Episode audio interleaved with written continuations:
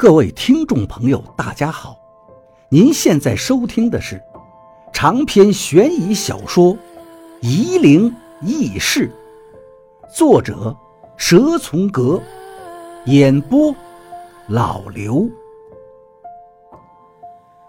第三百零七章，宇文发沉都下去了，再也没人能阻止阵法的运转。所有人都看着王八，都把脱困的希望寄托在他身上了。王八也把大家都看过一遍，嘴里说道：“看来这里没有玄都的后人了呀。”这句话一说，大家都明白了。宇文发沉之所以能够控制七眼泉的洪水阵，和他是玄都一派门人是有关的。老严就是看中了玄都后人有控制洪水阵的法门，才拉拢的宇文发沉。七眼泉是产劫争斗的最后一战所在，截教的后人布下了洪水阵，阐教门人是无法破解的。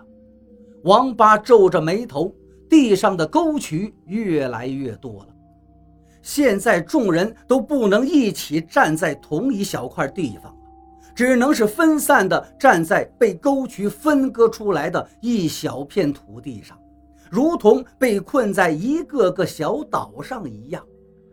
我们鬼道是截教的延续。金仲隔着一个水渠对王八说道。我大喜。是啊，这洪水阵是截教门人布下的，说不定作为截教的后人，也就是鬼道的门人，能有破解的方法呢。这里的鬼道门人有四个，我、王八、金仲还有他的小弟子。你会吗？我向金仲问道。不会。金仲的回答让人泄气了。王八想了一会儿对我说道：可惜啊，这里只有你一个人会算杀。你想到办法了？我急切地问道。想到也没用啊。王八说道。洪水阵的阵法催动，其实在这下面。我想了，既然是截教中人布下的阵法，就必须由截教的人下去。可是你刚才被水一沾，手指头都化了呀。我问道。试一试，也许鬼道的入阴能做到呢。王八说道。我们入阴下去，关闭阵法的阴门，还要有个鬼道的门人在上面关闭水门。那好啊，我说道，我们现在就干。可麻烦就在这儿啊，王八迟疑地说道，只有你能算杀。我跟你下去，金仲说道。王八看着金仲，脸上很诧异。我已经把算杀的方法交给他们了，我解释道。是需要拿点东西进门的，你手上的明铃不就是当年黄裳的陪嫁吗？那就这样吧，王八对我说道。金仲隔着水渠跳过来，我们三个人站到了一起。王八对众人喊道：大家现在需要同舟共济，齐心脱困，能不能听我的指派？若是不能，大家就什么都不做了，站在这里等死便可。这些道家的门人因为地面被切割的原因，很多人已经站得较远了，但所有人都一致地说道：听鲍阳子调遣。包括熊浩这一干人都是服服帖帖了。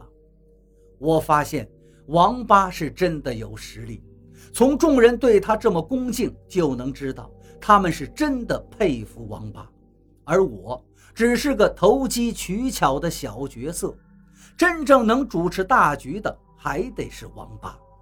我不禁感叹起无数次的想法，我跟王八为什么就不能交换一下命格呢？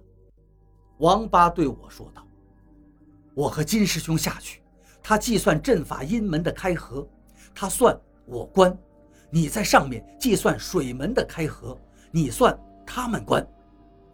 王八说完，指挥道家众人都跳到了平坝上旧水渠上面石闸的上面。每个时长都有一个道家门人站着，等着我来安排。王八对我跟金仲说道：“最难的一点，你们之间的算法一定要保持同步，错一点就会前功尽弃，所以一定要把第一课算准了，后面当然也一定不能算错。”我跟金仲都忍不住笑了。七十九进，我心里告诉金仲，三十六万一千一百三十二出。金仲的意识很清晰地告诉我：“你们笑什么？”王八好奇地说道：“你们现在就把课分对准啊！”已经对过了，我笑道：“你们下去吧。”王八和金仲在平坝上跳跃着，找到伤门的古位。那里地面开裂出来的口子是个泉眼的样子。